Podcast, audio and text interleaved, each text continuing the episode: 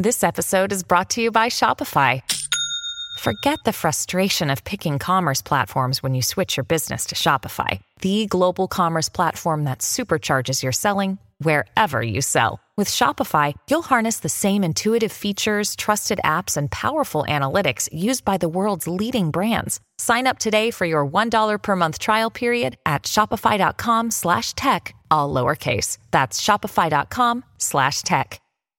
Hi, everyone. It's Ken. Before we start, I want to share some exciting news. We've paired with MeidasTouch, so you can now watch these interviews on YouTube. Just search for the MeidasTouch YouTube channel or click the link in the show description. Thanks and enjoy the episode.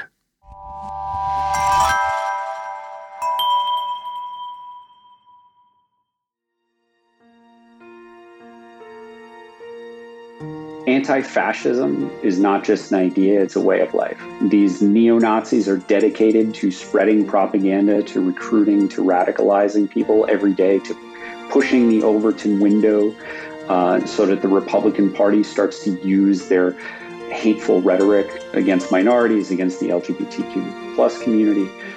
We have to be just as dedicated. I'm Ken Harbaugh, and this is Burn the Boats, a podcast about big decisions. My guest today is Chris Goldsmith, an Iraq combat vet who studies disinformation and far right movements. He's the founder of Task Force Butler, an organization of veterans who aim to disrupt online extremist activity and radicalization and encourage those who have fallen victim to its disinformation to leave that path of destruction. Chris, uh, it's probably been a year plus since we've had you on. Welcome back to Burn the Boats. Thanks, man. It's great to be here. When we last talked, the idea of of civil war being taken seriously, I don't know that it was even part of our conversation, but it's part of every conversation now. Almost everywhere I look, people are on our side, I guess, raising the the warning flag. On the other side, they're like salivating over the prospect. To what do you attribute this change in tone to? Well, just a few days ago, or it might have been yesterday as we're recording this, Senator Lindsey Graham basically, you know, said that MAGA is going to go out and riot if Trump is ever held to account for any of the laws that he may have broken. And you know, while there's a, a bunch of discussion about, oh, you know, is is Graham making a threat? You know, is he irresponsible for talking this way? But frankly, he's he's accurate in what he's saying. MAGA maniacs will riot if and when the former president is is held to account for uh, whether you know it has to deal with stealing documents that belong to the, the United States government, regardless of their classification, or anything else that he's ever done. The use of the term civil war evokes the idea of two sides going out with guns and, and shooting each other it won't be that organized should there be some sort of mass violence. There is not going to be you know some split in the military where we've got a north south type of, of situation. But what we will see is stochastic terrorism. We will see people like trump or you know other fascist uh, light politicians like ron desantis or jd vance who use their platforms to stir up their base um, to inspire terrorist attacks, like the attempted FBI shooter from a few weeks ago. He was responding to this stolen election lie, and we're likely to see more of that before things start to cool down. I think that's a really illuminating phrase, stochastic terrorism. In my prep for this, I, I looked it up and it describes exactly what's going on. You have these politicians you referred to who create this this environment, this condition, this permission structure for others to go out and perpetrate those acts of violence. We've had other guests talk about cell style terrorism and the danger of lone wolves, but there is some real culpability at the top driving this this narrative and this this mood of resentment and anger uh, that is infecting these groups that are actually pulling the triggers, right? Yeah. And, you know, this is not a, a new concept. It's not new to the MAGA movement. You know, the, the MAGA bomber that people, you know, seem to have forgotten about was was years ago, you know, trying this to mail pipe bombs to CNN. You know, January 6th was not a spontaneous event. It wasn't just led by the Oath Keepers, the Three Percenters, the Proud Boys on the ground. It wasn't just led by the Steve Bannons and the War Room and the General Flynn's, who were more or less providing the intelligence structure for for this insurgency. This type of violence is fueled by, like you said, this permission structure where they're labeling their their opposition as enemies, as enemies of freedom, people who are trying to take things away from you. That animates people to vote, yes, but there's a, a line of responsibility between saying, you know, they're coming after your health care versus they're coming after your freedom. They are socialists. They, you know, being the Democrats, Joe Biden, AOC, whoever else is a target, saying that they're going to try and like, you know, ruin your life in all sorts of fantastical ways. That is where things start to get dangerous. It is telling that Joe Biden and Democratic leaders are encouraging Democrats and freedom loving actual patriots to go out and vote, while Lindsey Graham and others are inciting their followers to riot. I mean, I don't think there has been a clearer distinction between two major political parties and their their belief in the the fundamental value of democracy. Mm-hmm.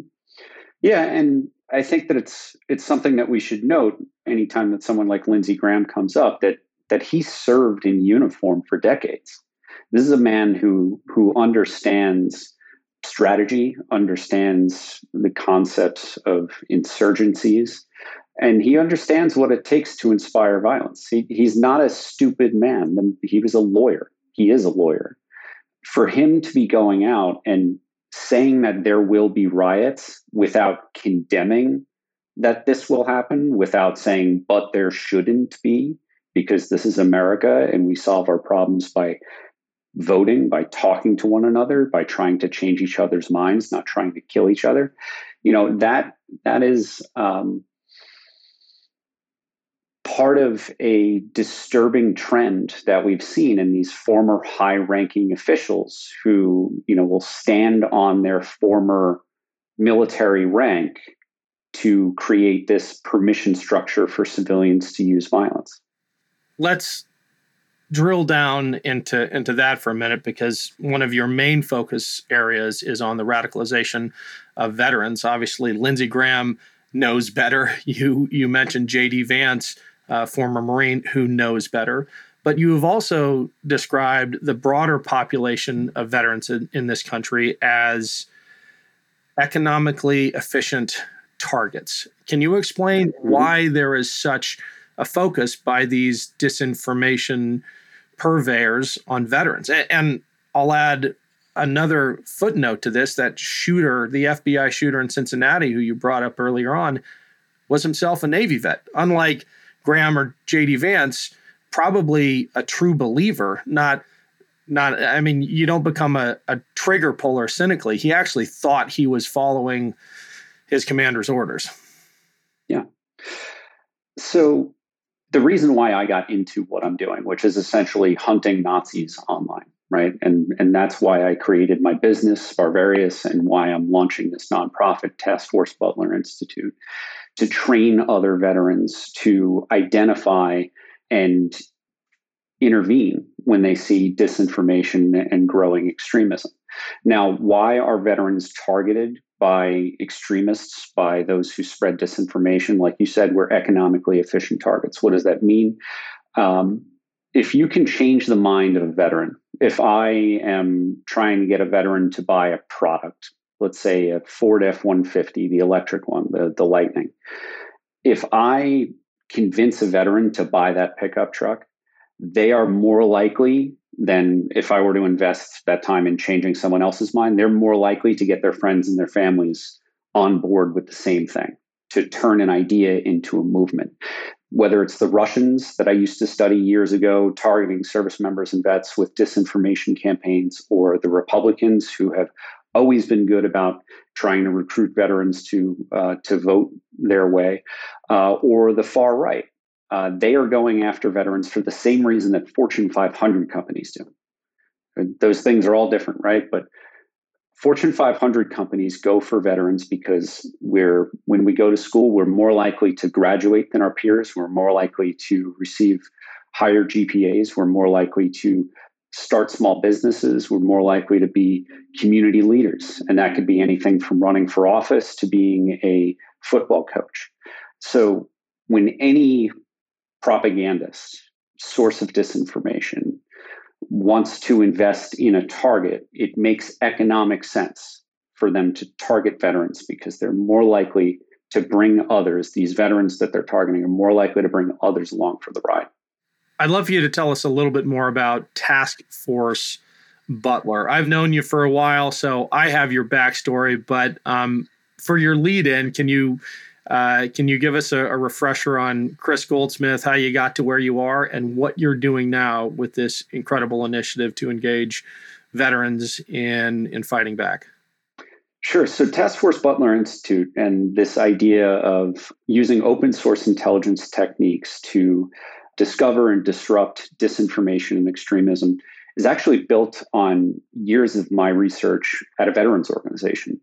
I used to work for Vietnam Veterans of America. It's one of the congressionally chartered uh, veteran service organizations, one of the most impactful and important in the country. It's part of what they call the Big Six up there with the American Legion, Veterans of Foreign Wars, Disabled American Veterans, et cetera while I was at Vietnam Veterans America, I was an organization by and for people in their 70s. So, naturally, being the millennial in the office, even though my job was policy and government affairs, I was also helping their communication staff manage their social media pages.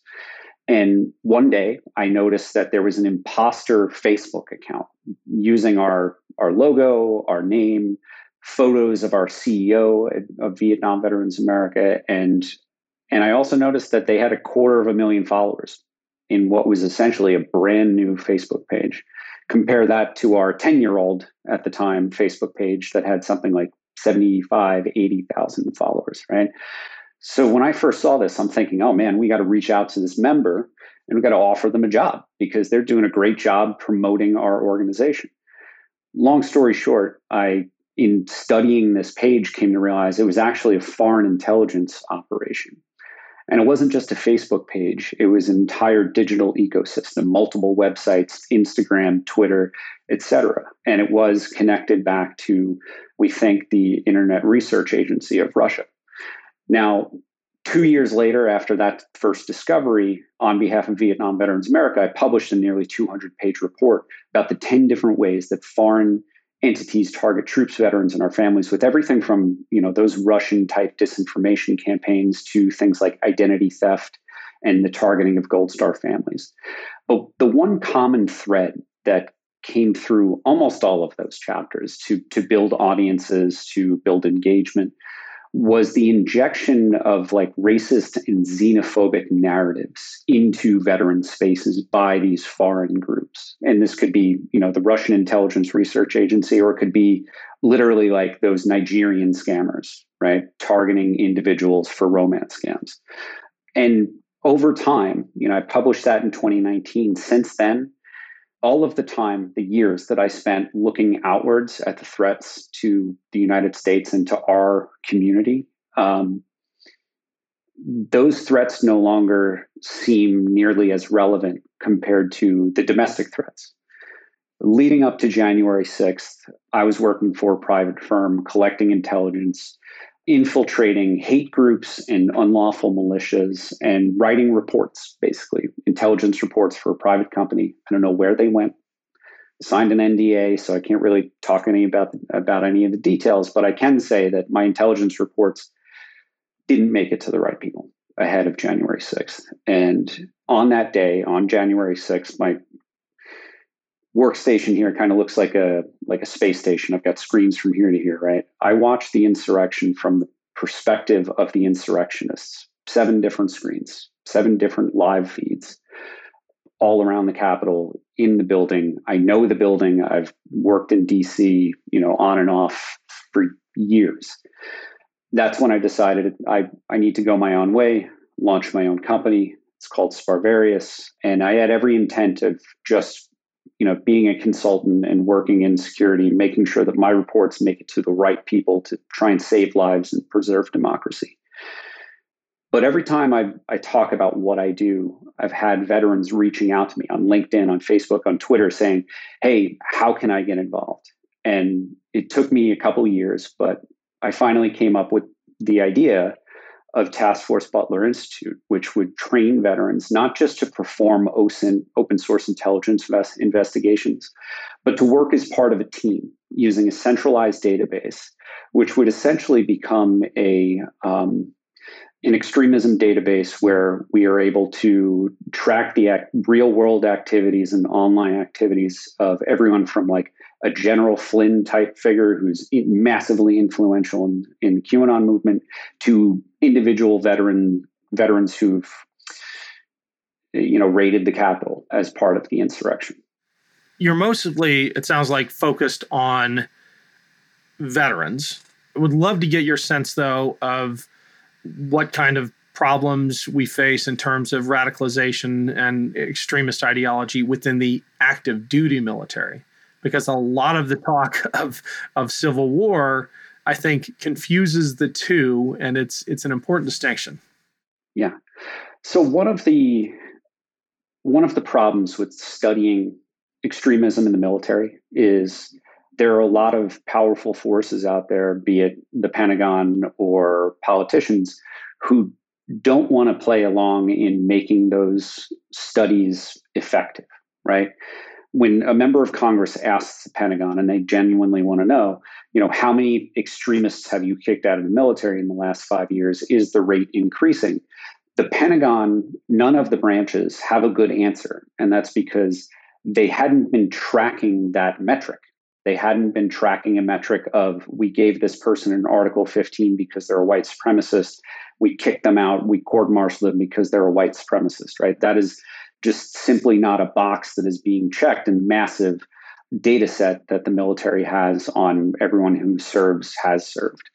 And every time advocates like myself and academics try to get the military to study this, Republican politicians primarily step in and say, oh, you know, this is all protected by the First Amendment. We don't want this, you know, we, we don't want thought police uh, investigating our military, et cetera, et cetera. And you get caught in, in this vicious cycle of we can't study the problem because the Republicans won't let us. And then they say, well, there's not actually a problem, so we can't justify the studies, right?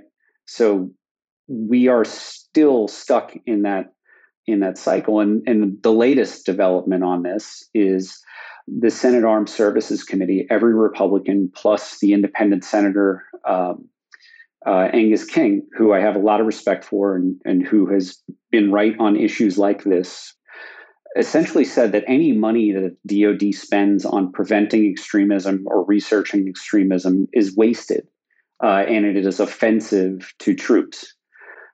And that is profoundly disappointing. They they wrote this down in in this year's Senate uh, Armed Services NDAA report. You know, I I hope before the end of the year we can convince them that that is unhelpful at best, but it's not looking good. I don't think that this year's NDAA will mandate that the Pentagon get to the bottom of researching the problem of extremism as it pertains to active duty troops how do you think about and address the the First Amendment concern? Because hate speech is still, uh, in most contexts, protected speech. How do you deal with the fact that you know we are one of the few modern democracies that holds that protection sacrosanct? Yeah, so the First Amendment protects people from the government coming in and saying, you can't say that, or we're going to punish you for saying this. And everybody knows the, the limits, right? You can't scream fire in a crowded movie theater because those, those words can inspire panic and hurt people, right? So there are realistic uh, restrictions on that. People can be held responsible for damages that they cause for that um, for screaming fire in a theater, right? There's nothing about the First Amendment that uh, stops a private entity like Task Force Butler or me from holding people accountable for the rhetoric that they use online, for this, you know, for the speech that they use online. And I think that's a good thing. You know, we don't necessarily want the FBI to be, you know, controlling everything that's said on the internet, to be, you know, spying on everyone, right? That you can get dystopian with this kind of government watching everything like a panopticon situation, right? We don't want that.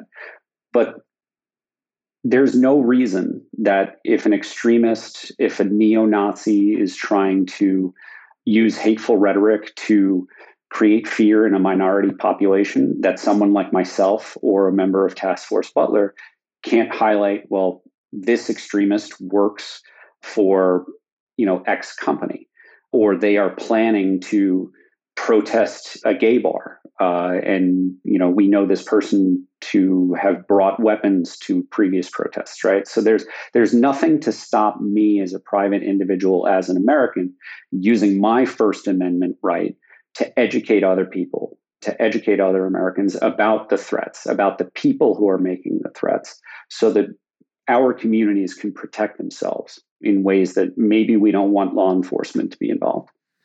I sometimes found myself in my days running a, a large veterans organization reminding staff and volunteers that while I might not have a constitutional right to tell them what they could and couldn't say, they didn't have a constitutional right to a job at the organization. Mm-hmm. I think that's what you're getting at, right? Exactly. Yeah. And a neo Nazi has, and this is becoming a thing in Florida, right? People swastika bearing neo Nazis standing out and protesting every single weekend now. They have a right to do that.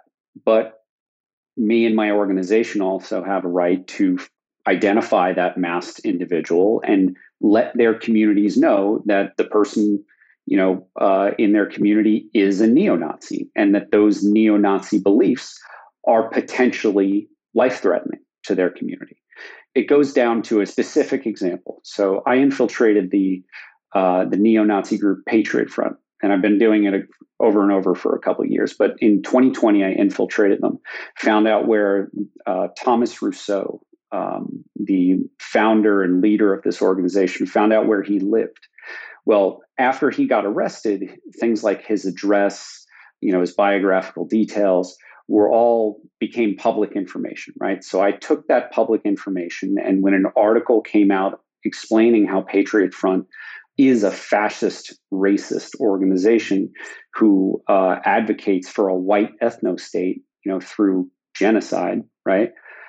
I took that, made it into an information packet, a community, and engaged in a community notification campaign. I drew out a circle on a map and got 200 addresses for everyone who lived within a quarter mile of Thomas Rousseau, then in Grapevine, Texas, now in Haslet, Texas. And I spent my own money, hundreds of dollars, to print out hundreds of copies of, of these reports, stuff these envelopes, buy the stamps, and mail it to his whole community. The reason that I did that is because I know there are minorities who live in that community and if I had a kid who lived down the block from a neo Nazi, I would want them to know that if they see the red Camaro with, you know, the goofy kid with the t- cowboy hat driving down the street, that they should get out of the street because this neo Nazi might just one day, you know, choose to kill a kid of color.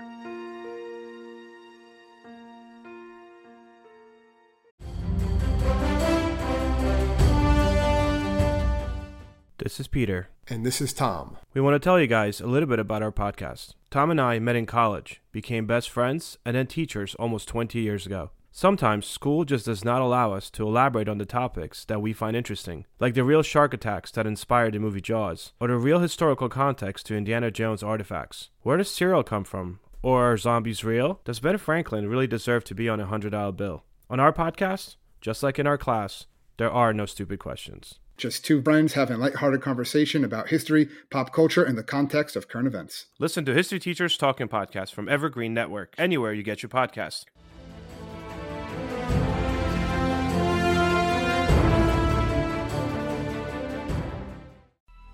Coming up on 5 Minute News, I'm Anthony Davis. You might think it's partisan because maybe it's critical of one side or the other, but it's not. It's just the truth. And I think that's also something that's kind of unusual for Americans listening to the radio or to podcasts because the news landscape in the States has been so partisan for so many decades. So, five minute news is verified, truthful, independent, unbiased, and essential world news daily.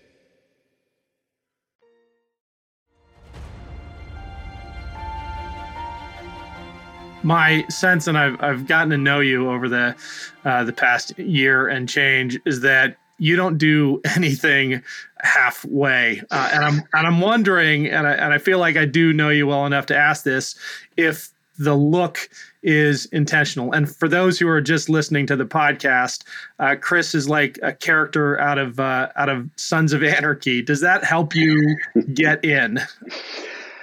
Yes. Um, so I'm someone who looks like me, and I, I have a bald head and a pretty long beard people will say things to me if I go to a bar that they wouldn't say to other white people. Like I, with the, the tattoos and stuff, like I look like I could be one of those MAGA heads, right? I look like I could be in a militia. You know, right right now I'm wearing a collared shirt, but if I take off my shirt, people make assumptions, right? When I go to DC and I put on a suit and tie, you know, you see the the bald head and the big beard everyone thinks I'm an undercover cop, including cops. So I recognize, you know, I've got a different kind of white privilege. I look like I could be law enforcement, or I could be an undercover cop, or I could be a neo Nazi. And I use that as part of my work to gather intelligence in the field. You've been doing this for a long time. You also have an appreciation of, of history. And I'm wondering if if you think that the Nazism that is is so obvious today, the white supremacy that that we're being inundated by is on the rise or is it just bubbling to the surface and it's always been there but has permission to expose itself now? It is absolutely on the rise. So again, I mentioned Patriot Front before. This is a neo-Nazi group that is primarily Gen Z and some millennials what makes them different from a lot of other uh, neo Nazi, skinhead, white supremacist organizations is they have an age range from 18 to 35. They are specifically targeting young folks so that they can not just have an easier time, I think, pushing propaganda on them because these are folks who you know don't have as much life experience and who might be angry and more likely to be economically insecure and therefore uh, easier to manipulate. But when they're pushing these white supremacist ideas, they're not just you know using racial slurs. It's not like the the racism that people might have seen on on the schoolyard when they were kids, like the casual racism. They are reading stuff written by Mussolini and Hitler and a whole host of other actual fascists, actual neo Nazis. They think of themselves as adopting a real philosophy. They inundate themselves with uh, video propaganda that rewrites the history of Hitler and makes him look as like a great white savior, right? Uh, and as the United States is having been been manipulated, you know, by some shadowy globalist cabal, right?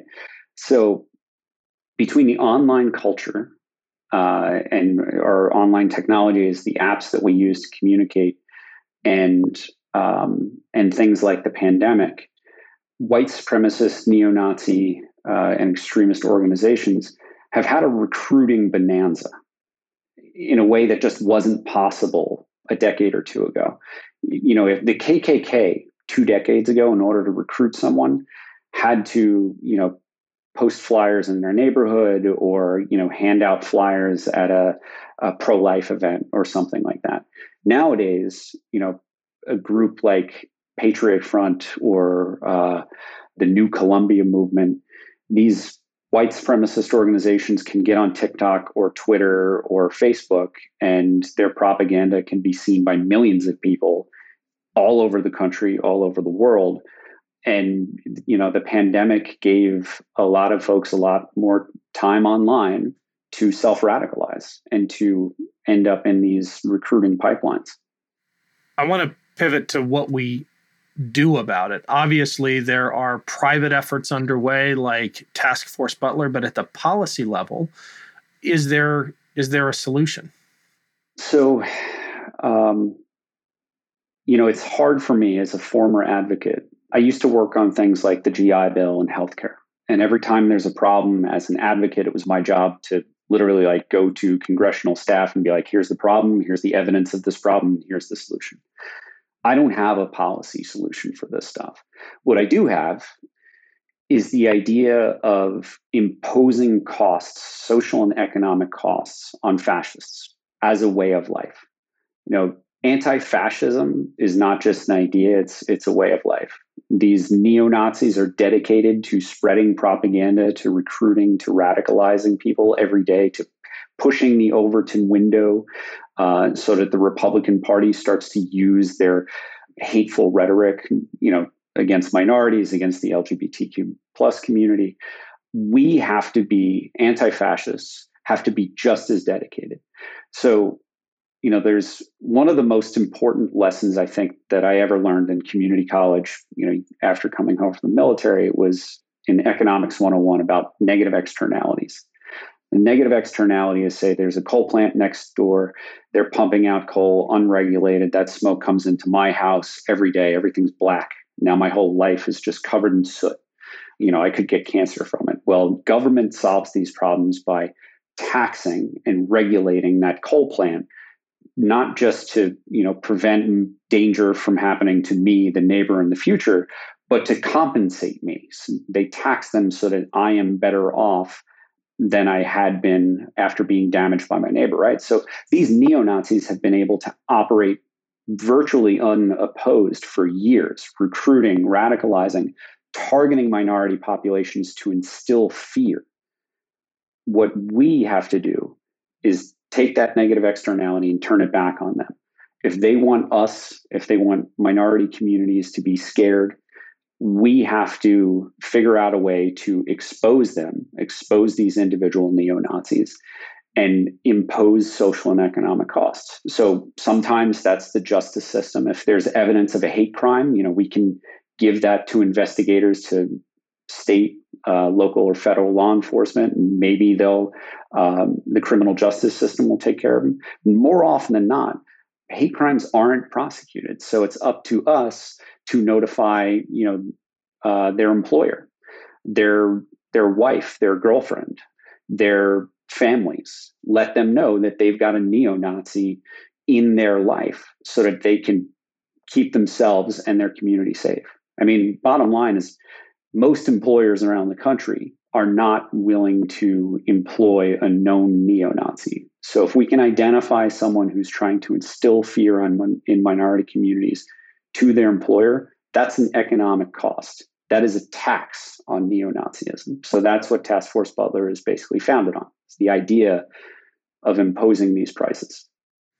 I think that's great. And I, I applaud the work that you're doing, but I have to imagine that one of the the challenges of imagining a policy solution is that one of our major political parties is developing this weird symbiosis with the far right. I mean, the leader of that political party told the Proud Boys to stand by in the event that he he lost an election. Correct me if I'm wrong, but is it the Proud Boys that are designated a, an extremist organization by Canada? Yeah, there. Canada has recognized the Proud Boys as a terrorist organization, and that is that is not a label that comes lightly. You know, I think it's also notable that the Proud Boys were started by a Canadian. Gavin McInnes. He's also the founder of Vice, uh, Vice News, but he has not been associated with them for years, right? But Gavin McInnes was born in the UK. He's a Canadian citizen. He's been living in the US on a green card. I have he has made the claim that he recently got his American citizenship. I've seen no proof. As we're recording this, just last week, Gavin McInnes was doing a show and it was apparently interrupted by what sounded like they were off camera, sounded like law enforcement, and he hasn't posted in a few days. So, you know, if his home country if he still is a Canadian citizen, has designated the organization that he started as a terrorist organization. I wonder if the feds would be willing to hand him over to face justice. I want to finish with a little more on Task Force Butler because the historical reference is not only fascinating, it is um, it's opened my eyes. Obviously, well, not obviously, but General Butler is a legendary Marine, but you talk about on your website his involvement in the uh, the the bonus marcher scandal. And I had always read about that as an event that drew a bunch of hungry, desperate veterans clamoring for justice. But there's a backstory there to these tens of thousands of veterans gathered on the National Mall. They were being, towards the end, provoked and instigated by industrialists who wanted to overthrow the government. Do I have that right?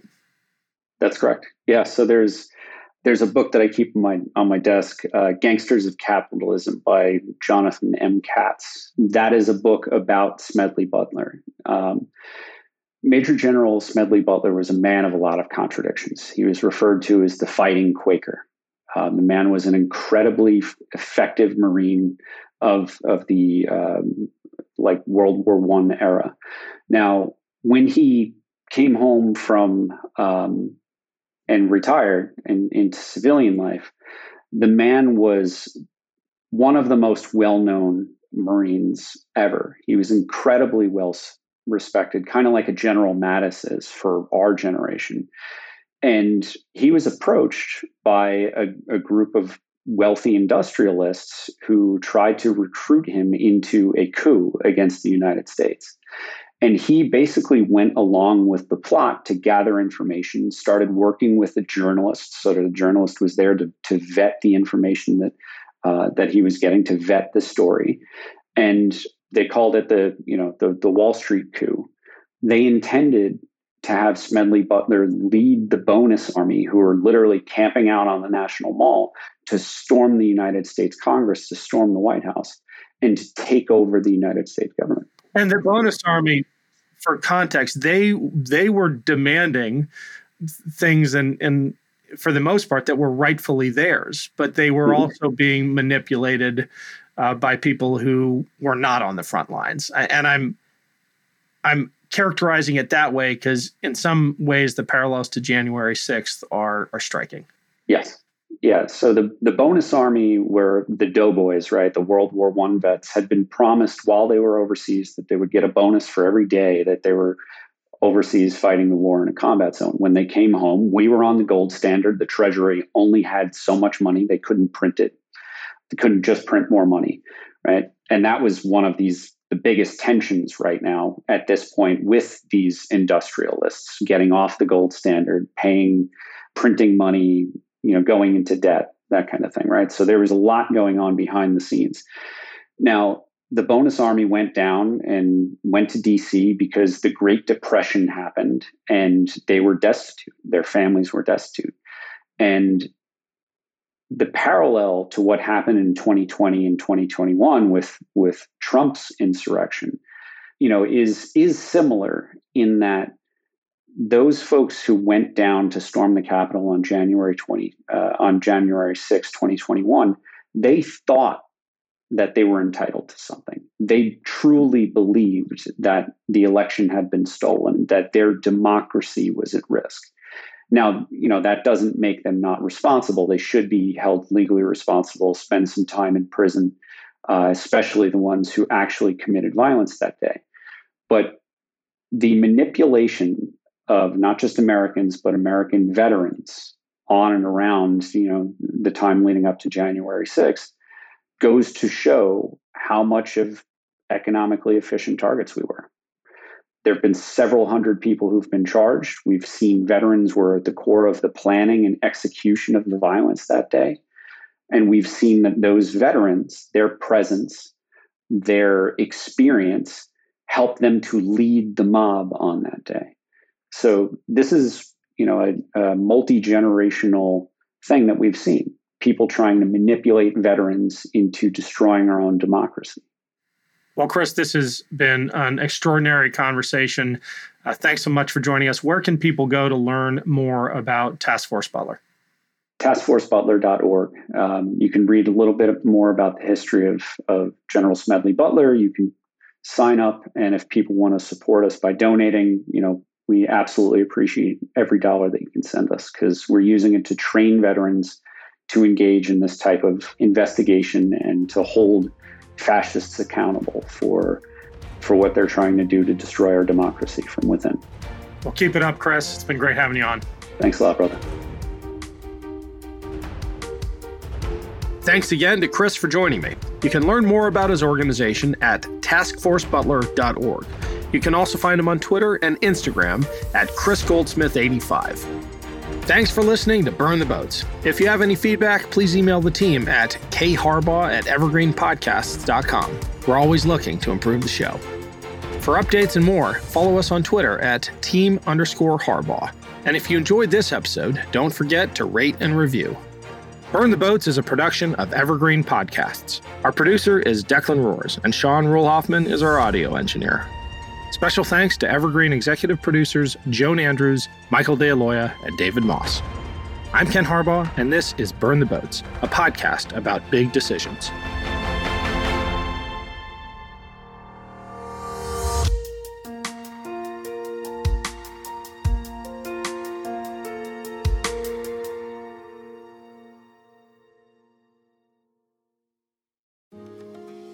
My name is Cindy Burnett, and each week I interview at least two traditionally published authors on my podcast, Thoughts from a Page. We talk spoiler free about their books, so you can listen whether you have read the book or not. And then we delve into things that you most likely won't hear about anywhere else the importance of the cover design, why they included various aspects of the story, personal details about both the books and the authors' lives, and so much more. You can find the podcast on every major platform and learn more about it on my website, thoughtsfromapage.com. Thanks so much for checking it out.